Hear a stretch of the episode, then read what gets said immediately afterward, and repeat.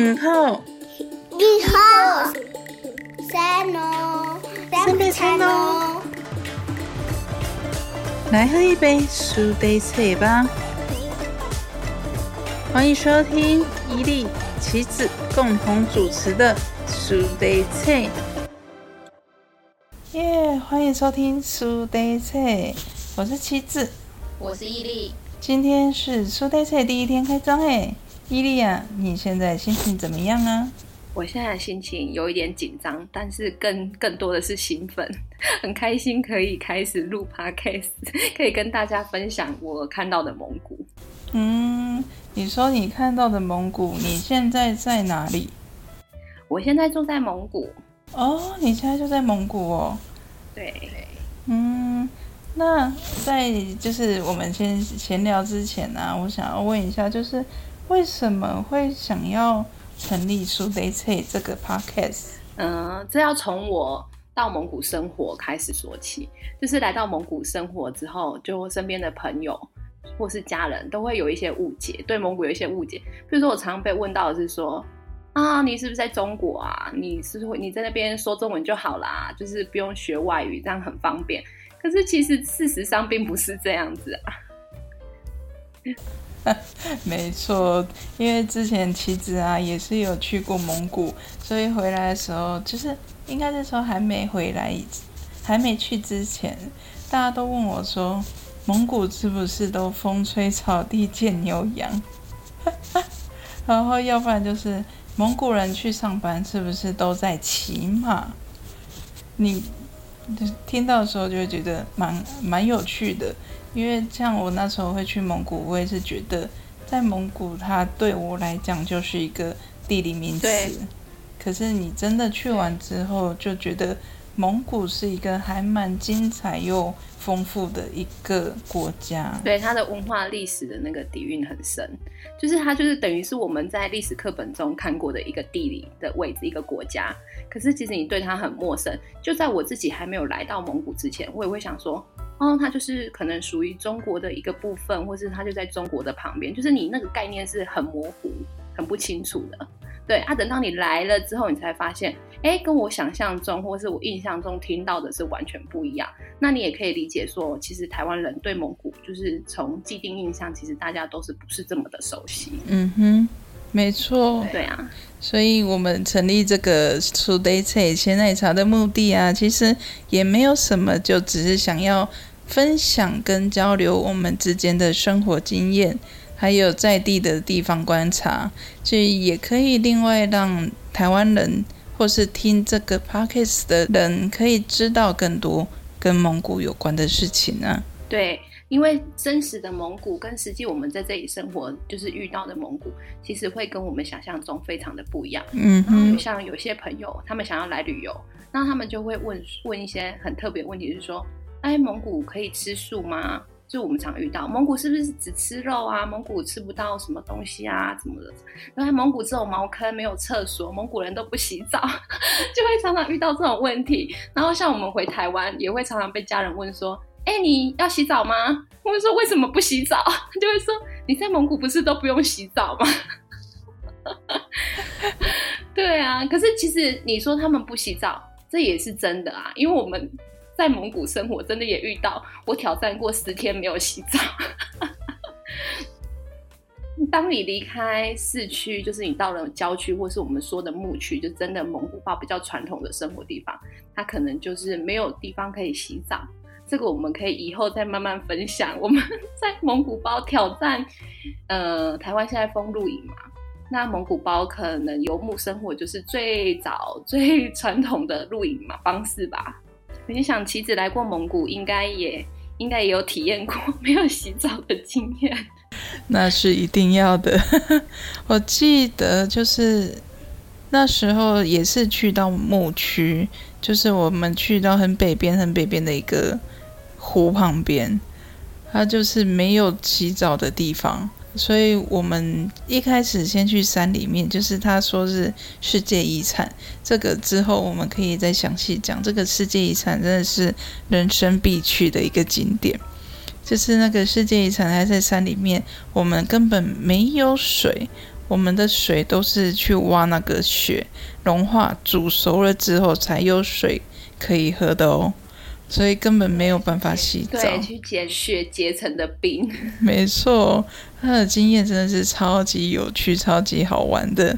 对啊，所以这个就可以像我们讲的，就是台湾人现在很疯狂那种豪华露营啊，或者是有些人走的是那种野营的路线。如果你想要体验野营，其实蒙古就非常的适合。没错，可是，在蒙古其实就是需要靠门路，一定要的，有当地人带路，其实玩起来会跟你。我们所看见的旅游行程，你所认识看见的蒙古是完全不同的风貌。嗯，没错。那我们就是记得大家如果想要去蒙古的话，以利电话打起来。有以利在，不害怕。不过我想要知道的是，就是以利你在蒙古生活多久啦？我在蒙古，如果从真的常住在蒙古，应该是说疫情这三年来是真的定居，完完全全定居在这边。那如果说从结婚嫁到蒙古来这边生活的话，是六年。哇，六年其实蛮长的耶。对啊，所以有很多生活的故事可以分享。真的，大家真的可以好好期待一下，敲碗敲碗，以利他会有很多的。当地生活经验，因为像我自己在蒙古，其实我去了两次，可是两次都不超过半年，所以其实那个生活体验上面还是有一点点的不一样。那旅游旅游的部分，你应该就会比我更有经验。对，因为我就是去玩的，我不是去生活的。对，因为讲到旅游，其实蒙古人当地蒙古人的旅游方式跟我们想象的其实就不太一样。嗯，常常像我就会跟先生说：“哎，我想去哪里旅游啊？在台湾的旅游团很红啊，网红拍照很多，每个人都在推荐。你看那个十几二十万的豪华团，我们可不可以自己去？”然后他都会回答。我生活了三十年，我也没去过，或者是会跟我说，那个就跟哪里哪里，就是我们附近或是我们去过地方。他说那个就是一样的地方啊，你到哪里看都是这个样子。对，就像我们其实自己在台湾，可能外国人会说，哎，台湾的那里那里很好玩。我说不好意思，我从来没有去过。有啦，比较特别的是说，像我们会想要去戈壁。然后，但戈壁对当地人来讲，那也是一个算是比较遥远的地方，因为毕竟蒙古的土地非常的大，你要去到戈壁那种是好几百公里，对他们来讲，路况不是这么好的状况下，其实不太可能。就是你一个简单的旅行或一个周末就可以达成，可能也是要安排个十几二十天的旅游才有可能说，哎，开着家开着车子啊，然后带着一家老小去去这种旅游。年轻人现在有比较盛行，就是有一些他们自己揪团，像我们的青旅那种概念。那当然，那种旅游的方式就是他们会以很当地、很省钱的方式，就是像我们说的比较苦游的方式。那像我们现在有家庭的话，对我们来讲就不太可能。所以我也希望在节目中，就是透过介绍或分享我们比较简单，就是家庭旅游的方式，让大家知道说，哎，其实小朋友或是家庭长辈要来蒙古没有这么困难。有在蒙古有很多种不同的玩法。那你也可以很在地、很深入的去体验不同的文化，不一定一定要到一些网红景点或是很热门的景点，才是真的到过蒙古。嗯，没错，就是大家都会觉得去蒙古好像只有制式化的那些行程，但其实现在蒙古也越来越多不一样的文化可以去。展现给我们看。对，而且这几年这几年是蒙古就是观光旅游年，所以其实他们也一直在新建，就是比如说观光的设施啊，或是说长途旅途的休息站。以前这些是没有的，就是你就是荒郊野岭，那可能也没有路啊，就是土路或是草地。可是现在慢慢的，他们也希望说可以透过完整的规划，让外国游客来到蒙古是可以比较舒适的去完成这些旅程这样子。哇！听起来真的很吸引人呢。那我们苏推测的成立啊，会让很多听众来听到很多不一样的蒙古。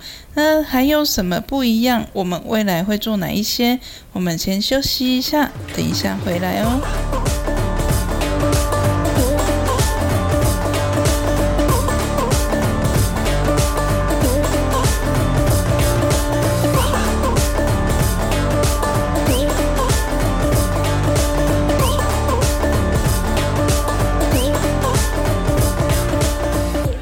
回到我们的书 day 菜，我是旗子，我是伊利。嘿，伊利，刚刚我们有讨论到很多，就是为什么节目要成立。可是我发现有一个很大的重点，我还没有问你耶，就是为什么要取名叫书 day 菜？书 day 菜就是我们每天在蒙古传统的蒙古生活一定会喝到的蒙古奶茶。然后蒙古奶茶它非常的特别，因为台湾我们也很爱喝奶茶，但我们一定没有喝过咸的奶茶。没错，没有喝过咸奶茶。对，然后我觉得蒙古奶茶最特别的是，在传统的生活里面，它是日常不可或缺的一种。我们要说它是食物吗？还是饮品？因为它可以是茶嘛，就是字面上我们听到它就是茶，可是它应该也可以当成汤。常常他们会煮一道，比如说炒面啊，或是炒饭，或是配着肉，就是煮好的水煮的羊肉或是烤羊肉，然后一定不可缺的就是这杯茶。我常常会说这是茶还是汤，因为有时候茶每一家煮的不一样，有时候会加米啊、小黄米啊，或者是一些奶干啊，还是说我们一些肉末。就是每一个每一个家庭或每一个餐厅，它都有它自己的风味。然后对，然后他们的剩食，比如说隔餐的剩食，他们也不一定会加热，他们可能就是直接用热的咸奶茶冲到米饭或是面里面，然后这就是另外的一餐一个餐点那样子。对，哇，这个时间点听到伊利在分享咸奶茶，我都肚子饿了。对，所以来蒙古一定要品尝鲜奶茶。没错，这边我就想要说一下，就是我当初听到有鲜奶茶的时候，其实我觉得我自己可能会不习惯。可是当我在蒙古生活一个月、两个月的时候，我发现我真的每天都要一杯鲜奶茶。我可以不吃餐点，但是我一定要喝鲜奶茶。鲜奶茶真的很重要。而且是在冬天的时候，没错，真的是因为它是喝热的，它是要热的喝嘛，所以它就是很暖。就是不管你在户外，或者是你回到家，只要有一杯咸奶茶，你整个人就暖起来。没错，它其实就是一个热量的来源。嗯，补充水分也是靠这杯咸奶茶。没错，其实，在蒙古的水也不好。对，像其实，在蒙古生活过一段时间，你应该也发现，当地人其实很少喝水，尤其是你离开市区，这个情况就更常见，因为它毕竟水资源取取决不是那么容易，所以你要煮一壶开水放在那里，对他们来讲，不如煮一壶茶。没错，他们的那个茶壶里面都是鲜奶茶，倒出来永远都是鲜奶茶。哦，这个我可以分享一下我自己的经验。就是我们虽然现在生活是在首都乌兰巴托，可是当然也是会有回婆家住的时候。然后婆家就是在比较不同省份的城城镇，就是小小的当趟这样子。那他们的生活就是比较传统。那有跟长辈住在一起，就是每天早上起床第一件事情，五点起床就要先煮茶，不是先准备早餐哦。先煮茶，在滚水的同时，我婆婆就会去挤奶，然后挤完奶，他就会提着那一桶奶回来煮奶茶。所以通常我不是被他吵醒，也不是被他叫醒，是因为蒙古包里面在煮茶，你会被热醒。你是刚好睡到茶那个煮茶在旁边吗？没有没有，因为蒙古包像其实你住过，你就知道。蒙古清晨跟晚上就是入夜之后，温度都会非常的低。那当然晚上我们睡前我们都会生生火，就是保暖。对，然后你到呃，你可能晚上十点多开始烧，然后到清晨一两点它就会整个熄掉。那你早上三四点就是真的清晨要天亮的时候是最冷最冷的时候，所以你通常那时候就会有点半睡半醒的状态。然后等到。家人开始在煮茶，那种突然，哎呀，很温暖，你又快睡着了。可是，一下下那个茶一直煮，一直煮，整个里面就会充满水汽跟热气。对，那种就是被热醒。对，对，就很有趣。然后这个是第一个，就是第每一天第一第一。呃，第一锅茶，我们应该说第一锅茶，因为它用炉灶是很大很大一锅。第一锅茶，然后这一锅茶，他们通常就会用很传统，我们台湾以前很早期应该是，我们应该是阿妈年代看到的保温瓶，就是上面有一个塞子塞住，你不小心推到，对，它就会就会直接打翻的那种，就不是栓紧的那种保温瓶，他们就会把它装起来。然后，而且这个茶很有意思哦，就是他煮好的第一杯茶，第一哦，他们用碗装，第一碗第一碗茶一定是给家中最年长的长辈。要不然就是男性，就是爸爸或是爷爷，男性。然后如果传统一点，像奶奶，她就会先去祭天，就是她会装着茶出去外面，往天上用汤匙用泼洒的方式，这样子就是就是类似说献给天或是自然大自然这样子，就是祭天，然后请他们保佑，就是他们有一种这样子的习俗。然后接下来这两壶茶喝完之后。我们一天至少，以我的经验，我一天至少要煮两到三次，就是要补足那个茶壶里面永远有热茶、热的奶茶。对，因为他们常常像在像在乡下，常常客人随时不会，就是邻居随时就会来来访，然后客人一进来一坐下，你就马上要装茶，所以那种客人来一轮。哎，你就要再煮一锅，客人来一轮，你就要再补一锅，这样子，是蛮特别的经验的。对，就是每个时段都在煮咸奶茶，因为咸奶茶就是对蒙古非常的重要，难怪我们这个节目就会叫做“苏得菜”。我们刚刚提到很多在蒙古生活，其实蛮有趣的。那未来这个节目会讨论到哪一些议题呢？会讨论到哪一些议题？我会比较想要从生活层面跟大家分享，比如说在这边，我觉得跟台湾非常文化上非常不同的生活经验，我觉得这是很特别的。还有破除一些迷思，比如说蒙古人都会骑马，蒙古人都住在蒙古包啊，然后还有蒙古吃蒙古烤肉。对，蒙古到底有没有吃烤肉呢？对我来蒙古这么多年，我没有吃过烤肉。那蒙古有火锅吗？蒙古有火锅吗？蒙古有火锅，但是不是蒙古火锅，我们以后分享。哇，这里开始埋伏笔了，埋伏笔了！各位听众一定要准时收听我们的苏得菜啊！当然也有那种含金量很高的，比如说怎么到蒙古，在蒙古旅游，你需要注意些什么？有一些懒人包或是旅游的小 tip，这也是大家很需要的。没错，尤其是现在已经是快到七月的那达慕了吧？嗯，对，大家都开始要申请去蒙古玩了。对对对，听说机票已经订不到了，七月的机票已经买不到了。真的假的？我们现在在录音的时候是五月底的时候耶。对，因为家人有计划要来，可是大家已经在讨论说，哦，机票不是涨价非常高，就是已经订不到机票。哇塞！哇！但是这边可以，就是到时候我们在分享蒙古旅游，也可以分享给大家说，不是只有坐飞机才可以到蒙古哦。嗯，没错没错，因为蒙古毕竟是一个内陆国家，它的交通对国际上的交通也是非常的不一样。嗯哼。那我们就是接下来也会讨论到很多议题。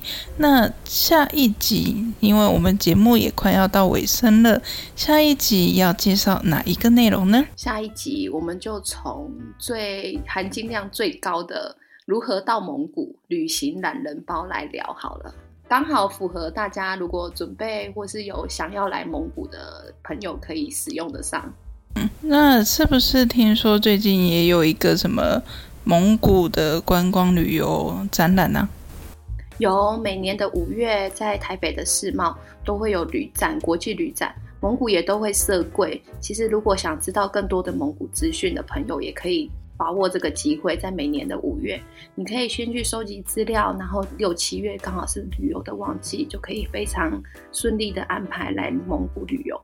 嗯，听完之后，其实也好想再回去蒙古旅游。接下来我们的苏 day 会有很多精彩又丰富的内容。